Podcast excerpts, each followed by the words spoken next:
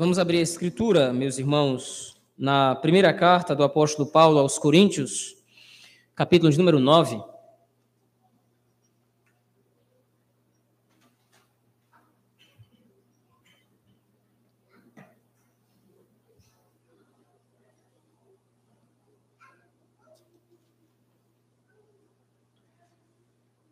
Primeira carta do apóstolo Paulo aos Coríntios, capítulo de número 9,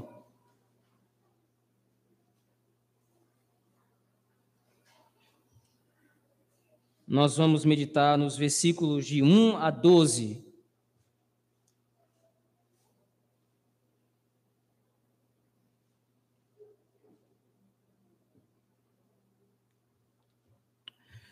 Primeira Coríntios, capítulo 9, versículos de 1 a 12. Assim nos diz o texto da Escritura. Não sou eu, porventura, livre não sou apóstolo? Não vi Jesus, nosso Senhor? Acaso não sois fruto do meu trabalho no Senhor? Não sou apóstolo, aliás, se não sou apóstolo para outrem, certamente o sou para vós outros, porque vós sois o selo do meu apostolado no Senhor. A minha defesa perante os que me interpelam é esta: não temos nós o direito de comer e beber? E também o de fazer-nos acompanhar de uma mulher irmã como fazem os demais apóstolos e os irmãos do Senhor e Cefas? Ou somente eu e Barnabé não temos o direito de deixar de trabalhar? Quem jamais vai à guerra à sua própria custa? Quem planta a vinha e não come no seu fruto? Ou quem apacenta um rebanho e não se alimenta do leite do rebanho? Porventura falo isto como homem ou não diz também a lei? Porque na lei de Moisés está escrito: Não atarás a boca do boi quando pisa o trigo. Acaso é com bois que Deus se preocupa? Ou é seguramente por nós que ele o diz? Certo que é por nós que está escrito, pois o que lavra, cumpre fazê-lo com esperança.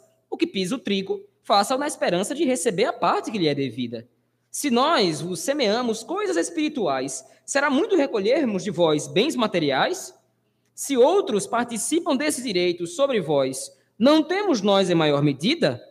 Entretanto, não usamos desse direito Antes, suportamos tudo para não criarmos qualquer obstáculo ao Evangelho de Cristo. Amém. Vamos orar ao Senhor nosso Deus, pedindo que Ele nos ajude na meditação em Sua palavra. Oremos ao Senhor. Ó Deus Todo-Poderoso, nós oramos ao Senhor em Cristo Jesus, rogando que o Teu Espírito Santo, aquele que inspirou o apóstolo Paulo, nosso irmão na fé, a redigir esse texto, esta carta à igreja de Corinto no primeiro século, também fale ao nosso coração através do mesmo texto, pois cremos que também somos partes, ou também somos a igreja do Senhor, assim como aqueles primeiros. Pastoreia, Senhor, o nosso coração através do texto sagrado. É o que nós te rogamos, no nome bendito e poderoso de Jesus Cristo, teu Filho. Amém. Meus irmãos, neste capítulo 9 do texto de 1 Coríntios, o apóstolo Paulo ele faz uma breve pausa, embora muito do que vai ser tratado aqui tenha a ver com o que ele vem tratando desde o capítulo 8, aliás, desde o capítulo 7, que é quando ele vem tentando responder, ou vem respondendo as várias perguntas que a igreja de Corinto estava fazendo, mas agora ele faz uma pausa nesse capítulo 9, pelo menos nessa primeira parte dos versículos de 1 a 12, para estabelecer uma defesa porque o apóstolo estava sendo questionado por diversos irmãos naquela igreja que não estavam compreendendo alguns aspectos do ministério pastoral que ele estava exercendo, não somente na igreja de Corinto, mas em várias outras igreja, igrejas. O apóstolo Paulo foi um dos que foi também arregimentado e chamado pelo Senhor Jesus Cristo, pelo próprio Cristo ressurreto, para ser um servo do Senhor, agindo como apóstolo da igreja de Cristo. Mas agora, a situação com a qual ele se depara na igreja de Corinto é de que muitos estavam questionando o apostolado de Paulo, porque ele não trabalhava como os outros irmãos ou como os demais irmãos da igreja. O apóstolo Paulo se dedicava exclusivamente ao ministério pastoral, e isso estava fazendo com que muitos irmãos na igreja de Corinto começassem a questionar o ministério apostólico de Paulo. Muito do que ele registra, então, nessa defesa, traz ou é importado do capítulo de número 8, quando ele falou que se um irmão mais fraco está sendo prejudicado por algo, por alguma dúvida que ele tem, essa dúvida não pode ser alimentada pelo mau procedimento de um irmão mais experiente. O contexto que o apóstolo Paulo trata no capítulo 8 é da carne que era oferecida a ídolos, e essa carne ela era vendida nos mercados e nas mercearias públicas. E muitos irmãos da igreja de Corinto compravam e se alimentavam dessas carnes. Mas os irmãos, especialmente os irmãos novos convertidos, mais fracos na fé, quando viam os irmãos se alimentando da carne oferecida aos ídolos, alguns deles se escandalizavam e ficavam com dúvida profunda se aquilo era possível ou não. Ao passo que o apóstolo Paulo, lá no versículo 13 do capítulo 8, diz que se ele for de repente prejudicar um irmão, ou se ele, comendo carne oferecida a ídolo, de repente for escandalizar o irmão, ele abriria a mão desse direito para que então ele pudesse preservar o corpo de Cristo ou preservar aquele irmão não escandalizando. Agora, no capítulo 9, ainda que ele esteja nessa primeira parte, como nós veremos, dizendo que de fato ele é um apóstolo ordenado pelo Senhor Jesus Cristo e possui direitos, direitos que o, seu, o próprio Senhor lhe concedeu, ele abre mão desse, desses direitos para que a própria igreja perceba que a abnegação é o caminho esperado do cristão. Um irmão deve abrir mão de seus direitos em face dos direitos de outros irmãos. Veja aí no versículo 1 do capítulo 9, ele começa dizendo, ele começa fazendo um questionamento retórico. Ele diz: Não sou eu, porventura, livre? Não sou apóstolo? Não vi o próprio Cristo? Não vi Jesus, nosso Senhor?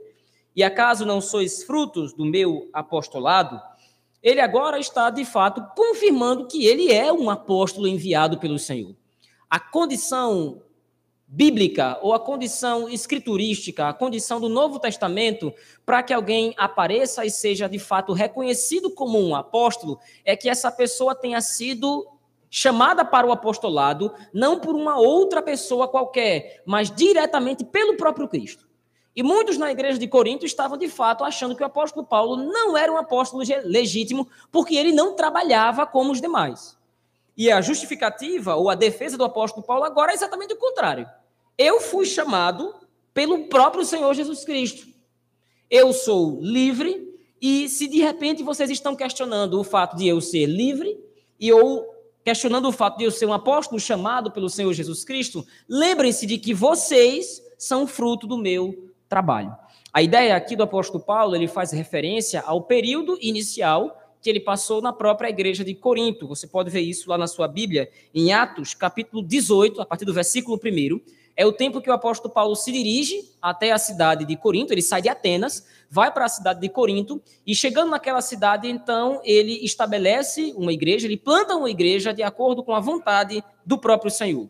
A igreja de Corinto, então, era a prova de que o apóstolo Paulo havia sim sido chamado ao ministério pastoral, havia sido sim chamado ao ministério do apostolado. Se ele, então, diz o versículo 2, se ele não era apóstolo para outrem, isto é, se ele não era apóstolo para as outras igrejas, ele certamente deveria ser reconhecido como apóstolo para a igreja de Corinto, já que foi ele que plantou a igreja. Agora, a partir do versículo 3, propriamente dito, ele chama atenção para a defesa que ele quer fazer do seu apostolado. Ele diz: A minha defesa, diante do que, dos que me interpelam, ou do que, dos que questionam ou contestam o meu ministério, é essa nós não temos o direito de comer e beber? Essa pergunta que o apóstolo Paulo faz aqui também é uma pergunta retórica. A única resposta possível para essa pergunta é sim. Todo aquele que trabalha, todo aquele que lança mão de algum tipo de esforço, tem o direito de usufruir dos frutos do seu trabalho. No caso aqui, comer e beber. A ideia vai se intensificar quando ele diz no versículo 5: Olha, nós não também temos o direito de nos fazer acompanhar de uma mulher irmã?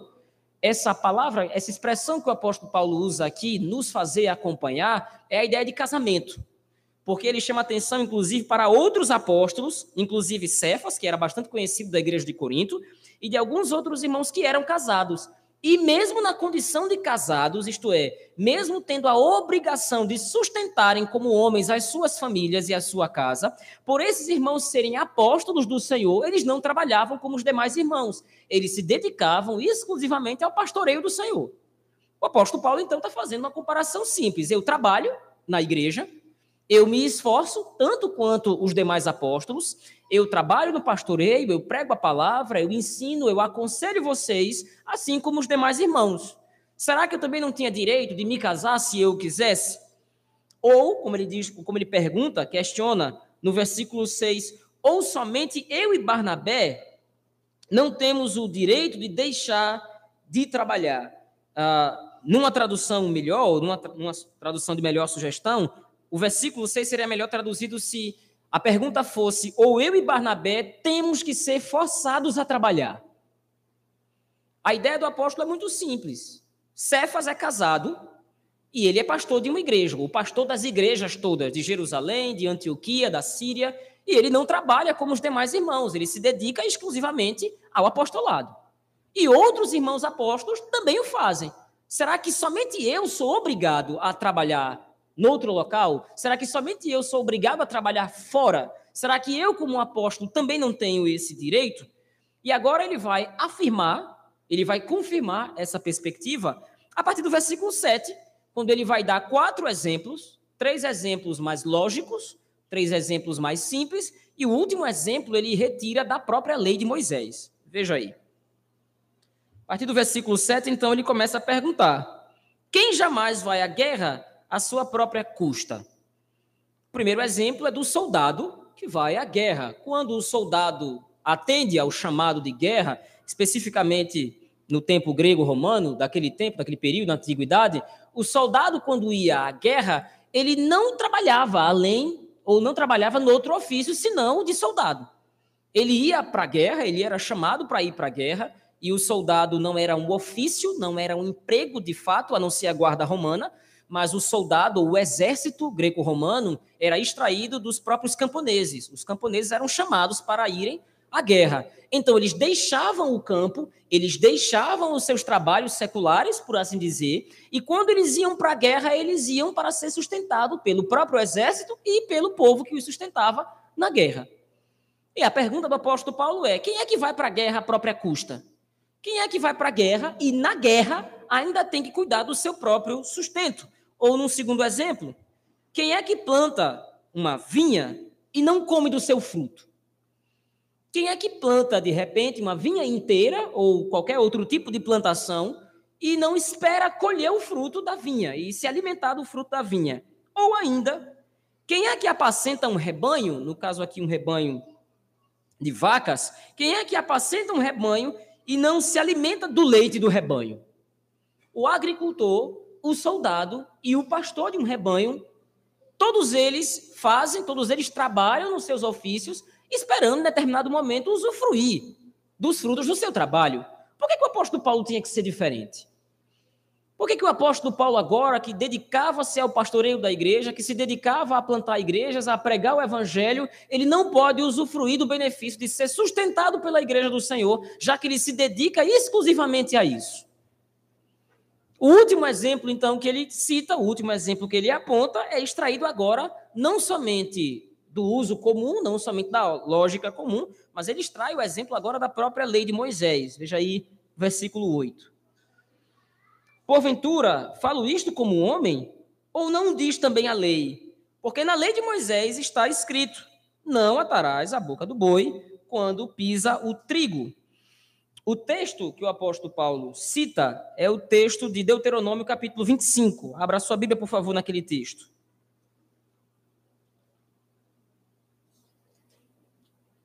Texto de Deuteronômio, capítulo 25. A partir do versículo 1 até o versículo 4. O texto diz assim: Em havendo contendas em havendo contenda entre alguns e vierem a juízo, os juízes o julgarão, justificando ao justo e condenando ao culpado. Se o culpado merecer açoites, o juiz o fará deitar-se e o fará açoitar, na sua presença, com o número de açoites segundo a sua culpa. Quarenta açoites lhe fará dar, não mais, para que, porventura, se lhe fizer dar mais do que estes, teu irmão não fique aviltado aos teus olhos. Não atarás a boca do boi, quando debulha ou quando pisa o trigo, trigo, conforme o apóstolo Paulo traduz. A ideia de Deuteronômio capítulo 25, quando Moisés determina essa lei, é o uso correto da lei. Dois irmãos, ou dois judeus, dois israelitas, dois hebreus, eles estavam brigando, ou eles tinham alguma questão a resolver, e essa questão, então, era levada até os juízes, aos sacerdotes aos juízes. Os juízes, então, deveriam examinar a questão, e quando o culpado fosse identificado, eles deveriam dar uma pena justa, uma pena que fosse equivalente ao crime ou à transgressão cometida. O máximo na penalidade, conforme o próprio Moisés estabelece no versículo 3, é 40 açoites. E ele ainda complementa, não mais do que isso. Por quê? Porque se alguém fosse açoitado com mais de 40 açoites, essa pessoa seria envergonhada. Esse irmão, esse judeu, esse outro hebreu, seria envergonhada com o uso exacerbado ou com o uso exagerado do rigor da lei. Então, no final, no versículo 4, Moisés complementa: Não atarás a boca do boi quando debulha ou quando pisa o trigo. Naturalmente, quando Moisés escreve esse versículo número 4, ele não está pensando no boi em si. Embora seja justo que o boi, quando está pisando o trigo naquela grande roda de moinho, enquanto ele estava empurrando o arado e o trigo caía, o boi se alimentava daquilo, o boi se alimentava das plantas que caíam do arado. Então, era muito justo que o boi se alimentasse daquilo, ele não deveria ser impedido. Mas Moisés não está pensando no boi, Moisés está pensando no uso legítimo da justiça. Se um irmão pecar contra você, você vai até o juiz. E o juiz vai determinar qual é a pena que ele vai sofrer. Ele vai sofrer 40 açoites. Mas não aplique uma pena maior do que a devida, para que você não envergonhe o irmão. Seja justo. É esse texto que o apóstolo Paulo agora está trazendo lá de Deuteronômio 25, aqui para 1 Coríntios capítulo 9. A ideia dos irmãos, ou a ideia do apóstolo Paulo aqui, é que os irmãos na igreja de Corinto não estavam sendo justos, quando estavam agora questionando o ministério do apóstolo Paulo. Eles não estavam agindo com a devida justiça, porque viver do evangelho, como nós veremos no próximo domingo, na continuação do texto, viver do evangelho, ser sustentado pela igreja, não é uma obra de caridade que a igreja faz em favor do apóstolo Paulo, é um dever da igreja para com os apóstolos. O Senhor separou homens capacitados, vocacionou determinados homens para o ministério da palavra e dos sacramentos, ou ministério da palavra e da oração, conforme o apóstolo Pedro coloca no capítulo 6 de Atos, conforme ele mesmo diz. E esses homens não vão se dedicar a outro trabalho, eles vão se dedicar exclusivamente ao pastoreio da igreja do Senhor. Assim como o levita, no Antigo Testamento, não tinha herança. Se você lê a história, no capítulo se você lê o capítulo de Deuteronômio, se você lê a história de Deuteronômio, o livro de Josué, quando o povo de Israel entra na terra de Canaã e vai ser repartida a herança, os levitas ficam de fora. Eles não têm nenhum tipo de herança na terra, porque a herança deles é o próprio Senhor. Mas, para o sustento dos levitas, então é estabelecido o dízimo. Aquela tribo em específico vai se dedicar exclusivamente ao cuidado do tabernáculo e ao cuidado do culto ao Senhor e vai ser sustentada por todas as outras tribos de Israel. A mesma ideia da tribo de Levi e a mesma ideia de Deuteronômio 25 agora aparece aqui no capítulo 9 de 1 Coríntios. O apóstolo Paulo foi separado, junto com os demais apóstolos e demais irmãos, para o ministério exclusivo da palavra e dos sacramentos. Então, agora ele tem o direito de receber da igreja o devido sustento, conforme ele diz aí no versículo 10. Veja aí, por favor. Ou acaso é com bois que Deus se preocupa? Ou é seguramente por nós que ele o diz?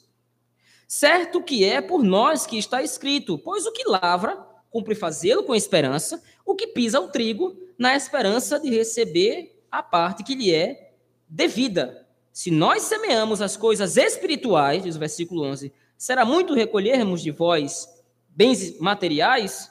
Se outros participam desse direito, a palavra direito que aparece aí no grego tem de fato a expressão de concessão devida, de direito devido mesmo. Se outros participam desse direito, desse privilégio sobre vós, não temos nós em maior conta?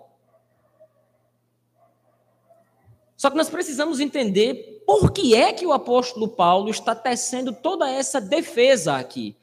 Ele não está preocupado somente em demonstrar para a igreja de Corinto que ele é um apóstolo verdadeiro e, portanto, digno de ser sustentado pela igreja. Porque, como ele vai dizer na, na própria segunda parte do versículo 12 e a partir do versículo 13, ele mesmo não usufrui desse direito.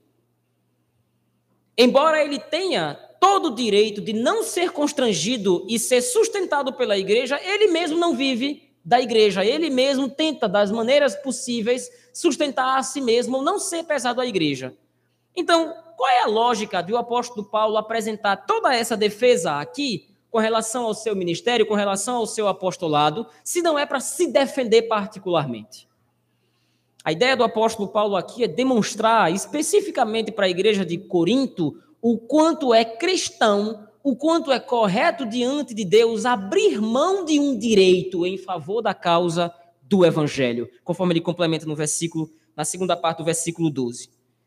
Embora outros que usufruam desse direito ressaltem que o apóstolo Paulo deve usufruí-lo ainda mais, porque foi ele que plantou a igreja de Corinto, como nós vimos anteriormente, entretanto, não usamos desse direito. Antes, suportamos tudo para não criarmos qualquer obstáculo ao Evangelho de Cristo. A ideia do apóstolo agora é de que ele pode, com toda, toda certeza e sem nenhum tipo de constrangimento, ele pode desfrutar tranquilamente do sustento da igreja.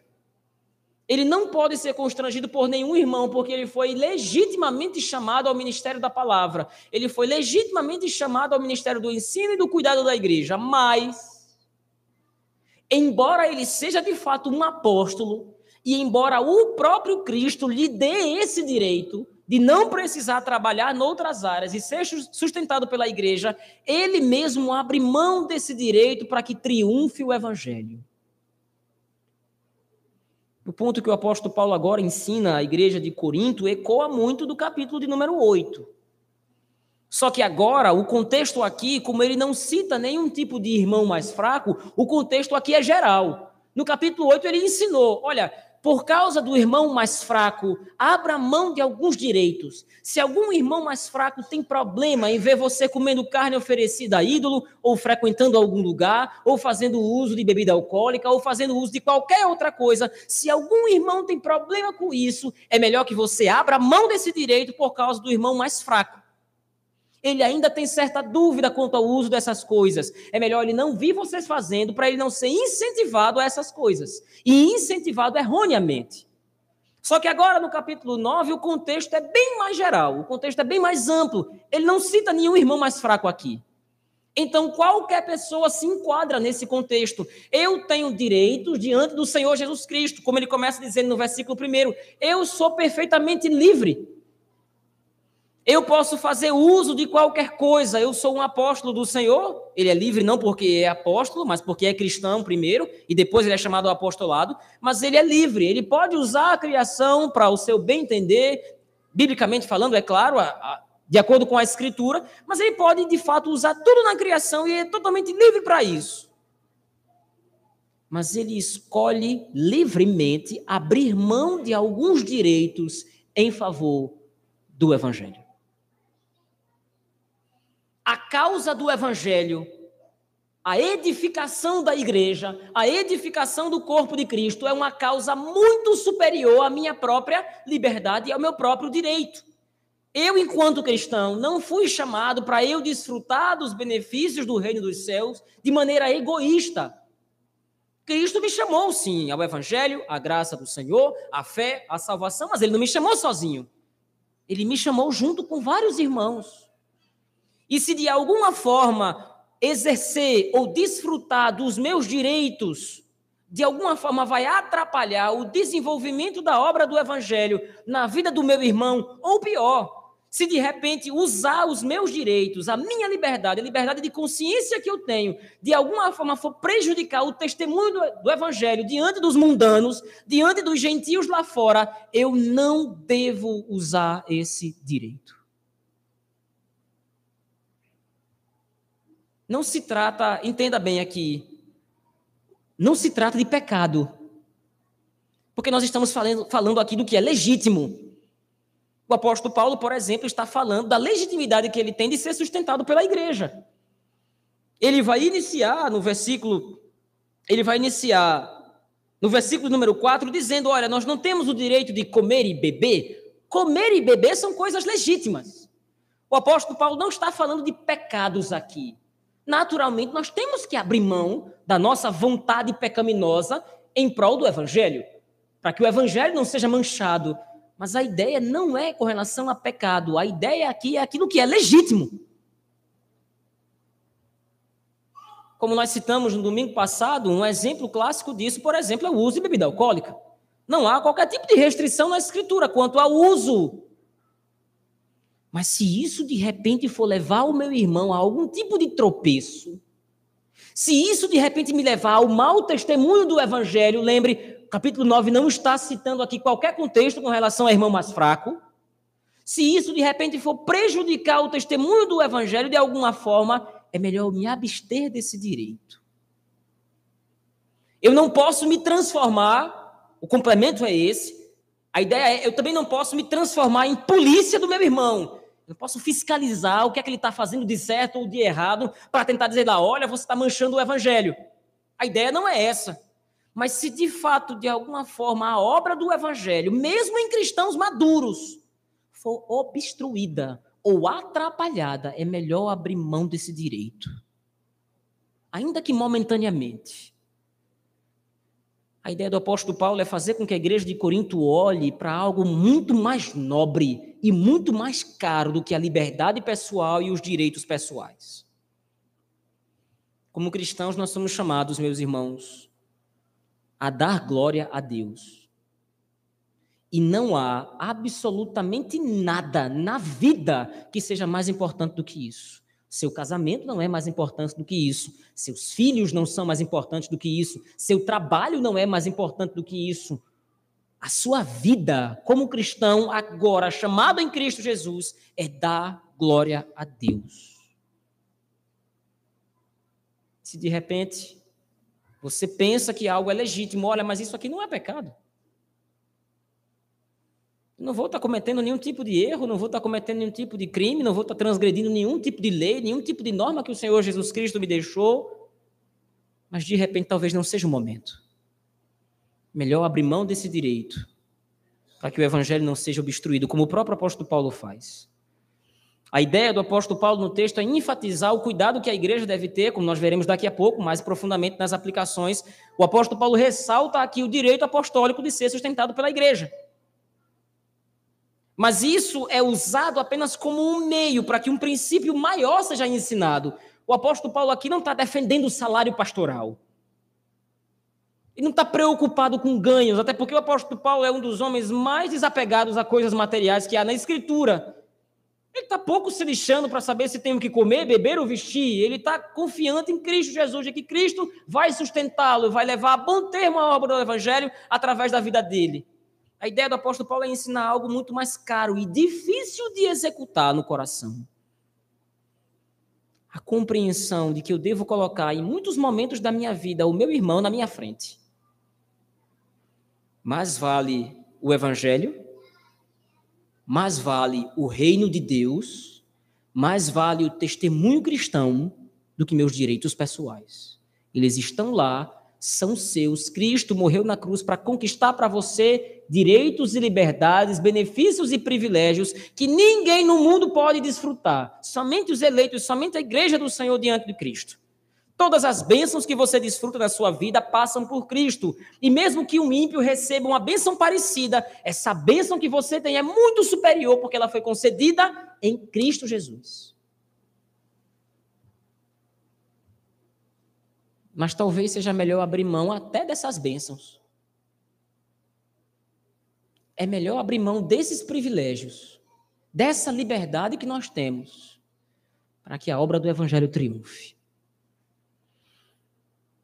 Se a causa do evangelho pede a você e a mim que se abra mão de algum direito, por mais que seja legítimo pela Escritura, o objetivo maior de que a glória de Deus seja difundida deve ser a primeira escolha. Se eu tenho diante de mim duas possibilidades, usar o que é meu por direito, desfrutar daquilo que me foi confiado em Cristo Jesus, ou de repente dar ouvidos ou dar importância à obra do evangelho e ao reino, o reino deve pesar. O evangelho deve ser escolhido primeiro. Nós não fomos criados para nós, mesmos, e isso é um mal do nosso tempo especificamente. Infelizmente, o mundo hoje é profundamente egoísta e rasga profundamente e violentamente todo o capítulo 9 de 1 Coríntios, para não dizer que rasga o resto da escritura todo. Porque o mundo hoje incentiva que você busque, em primeiro lugar, a sua satisfação pessoal se você está bem consigo mesmo, se você está feliz consigo mesmo, se está tudo bem na sua vida, então o mundo que se exploda, eu estou bem.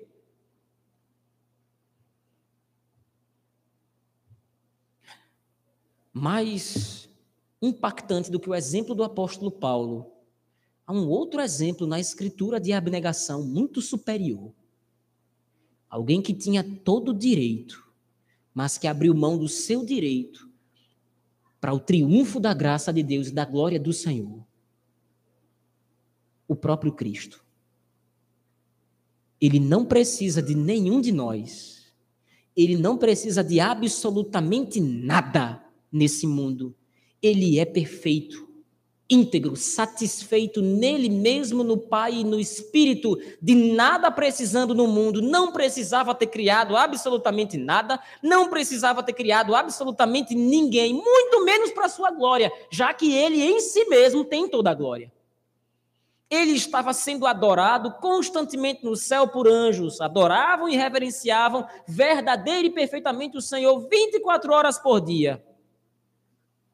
Mas ele abriu mão de tudo que era seu por direito, toda a glória, toda a majestade, todo o brilho do reino dos céus, do seu trono, da adoração dos anjos, ele vem e se coloca numa posição miserável, além de ser de ter se tornado homem, além de ter assumido a nossa natureza, ele assume a nossa natureza nas condições mais miseráveis. Ele é humilhado, ele é perseguido, ele é maltratado, ele é assassinado. Com que fim?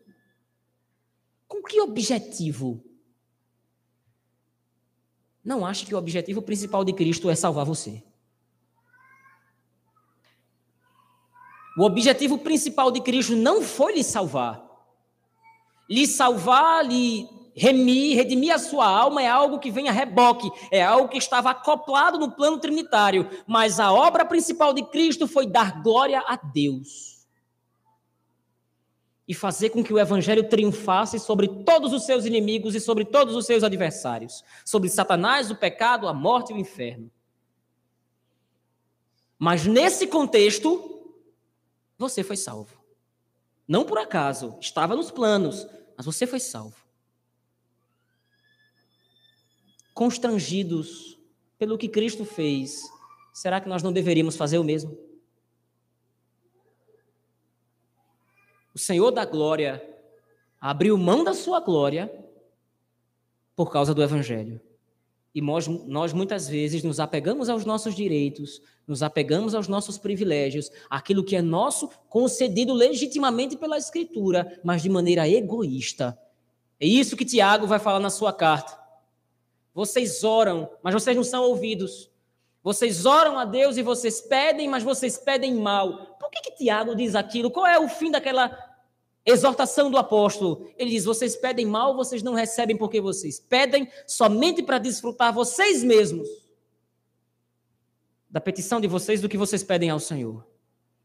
Vocês não têm outro fim no coração senão a glória de vocês mesmos. E a glória do homem é pífia. A glória do homem é pequena é mesquinha. O apóstolo Paulo chama a atenção nesse versículo 12, principalmente o coração do texto, para algo muito superior a ele, à igreja de Corinto, a nós aqui hoje, a qualquer pessoa. Ele chama a atenção para a obra do Evangelho. O texto de 1 Coríntios, capítulo 9, versículos de 1 a 12, meus irmãos, tem duas aplicações principais. Ou duas verdades que nós precisamos aprender. A primeira delas é que a valorização do ministério pastoral, mediante a aplicação da justiça estabelecida pelo Senhor, ela deve ser percebida como um dever da igreja para com aquele que foi chamado para afradigar-se do ministério da palavra.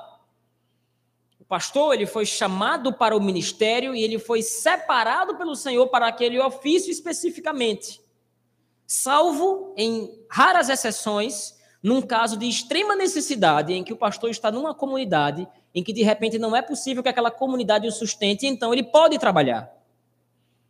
Ele pode se dedicar a outro ofício, mas temporariamente. Muitos textos, ou pelo menos muitos, citam o texto de, primeiro, de Atos, capítulo 18, versículos de 1 a 5, quando o apóstolo Paulo, na igreja de Corinto, vai se dedicar a fazer tendas juntamente com Aquila e Priscila. Mas ele faz aquilo temporariamente. Se você vê no texto, você vai perceber que assim que Silas e Timóteo chegam em Corinto, o apóstolo Paulo volta a se dedicar exclusivamente ao ministério da palavra. De fato, o cuidado com o pastor da igreja é um dever da igreja do Senhor.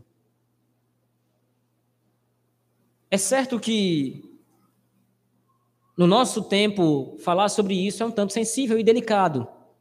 Isso porque lobos em peles de cordeiro, verdadeiros ladrões e tiranos, têm se proclamado pastores e oprimido diversas igrejas, roubando e oprimindo a igreja para viver no luxo desse mundo. Falsos pastores, falsos homens oprimem um rebanho para usufruir de riquezas nesse mundo e oprimem mesmo. Como certamente os irmãos sabem de diversas histórias nesse sentido. Mas nós não podemos deixar com que esses falsos testemunhos, não podemos deixar com que esses falsos cristos diminua a emergência do dever de, de fato, a igreja do Senhor cuidar de seus pastores, daqueles que foram de fato vocacionados para o ministério da palavra e que se dedicam verdadeiramente ao ensino, à proclamação e ao pastoreio do povo de Deus. Entretanto, essa não é a aplicação principal do texto de 1 Coríntios capítulo 9, como nós vimos anteriormente. Toda essa ideia que o apóstolo Paulo retrata aqui, como nós já vimos, esse, todo esse reforço do direito pastoral somente foi usado pelo apóstolo Paulo para demonstrar para a igreja os direitos que ela tem, dos quais, em alguns momentos, ela precisa abrir mão. Nós não podemos deixar de perder de vista que o apóstolo Paulo está tratando de algo muito maior do que o cuidado pastoral aqui. É um dever, a igreja do Senhor precisa, de fato, cuidar de seus pastores, cuidar daqueles que foram separados para o ministério da palavra, mas o que está em jogo aqui é a observação da glória do evangelho. Entenda isso. Você até vivia, ou achava que vivia por conta própria, para sua própria glória, para si mesmo, antes de conhecer a Cristo. Mas agora que você foi chamado em Cristo Jesus, você foi feito livre. Sim, você está completamente livre, livre do pecado, livre da condenação ao inferno. Não pesa contra você mais qualquer tipo de acusação, mas você não foi tornado autônomo. Cristo lhe deu liberdade do poder do pecado, não lhe deu autonomia dele mesmo. Você agora é servo de Cristo. E agora você serve a um propósito muito maior do que você mesmo. Você serve a obra do Evangelho.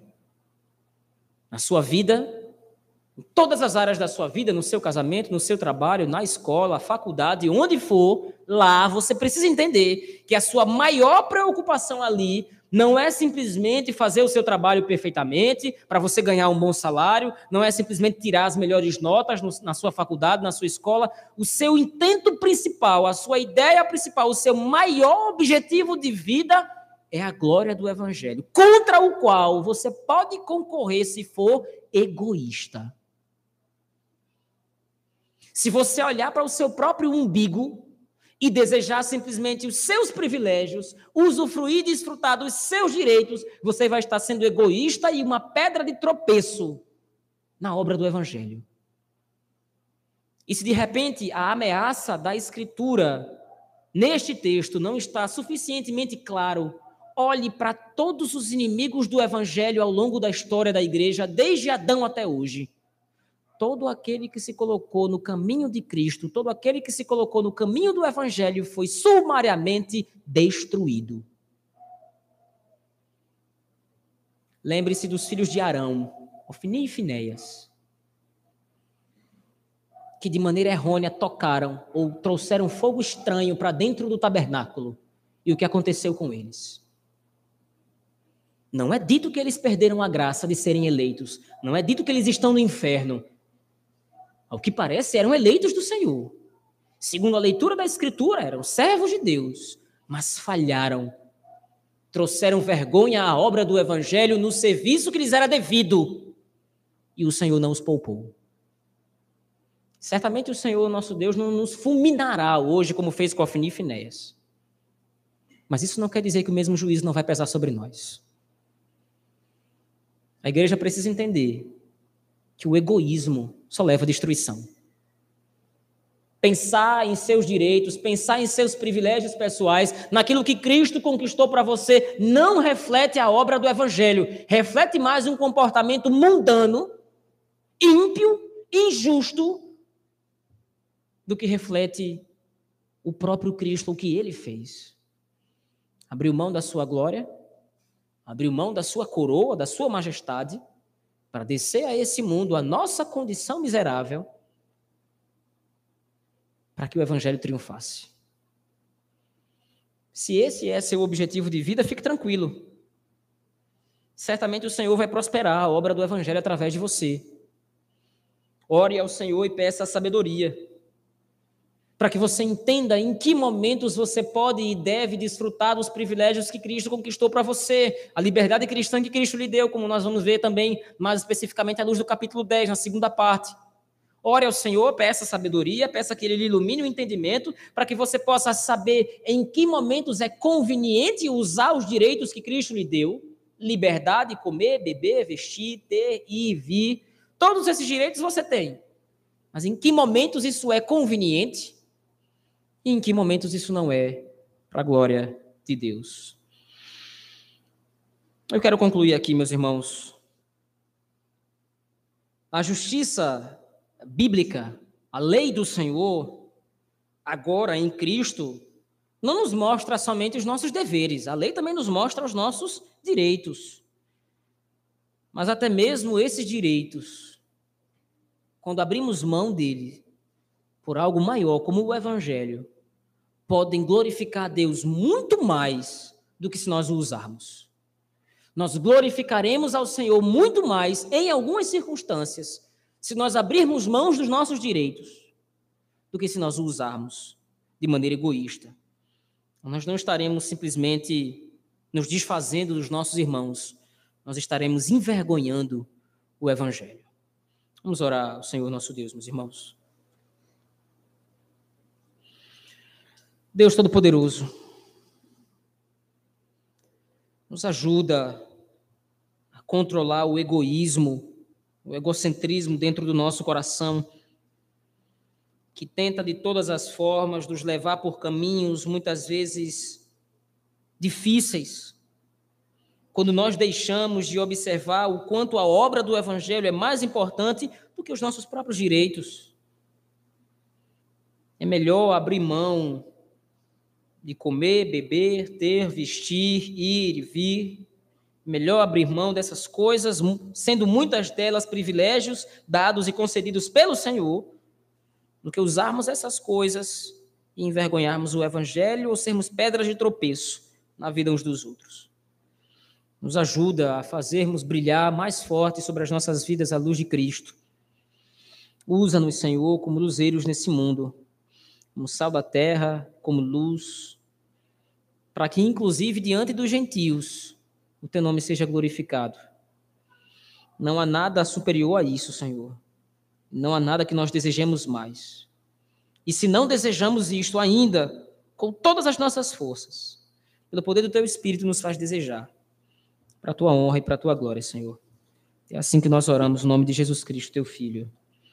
Amém. Meus irmãos, nesse momento, vamos nos preparar para distribuir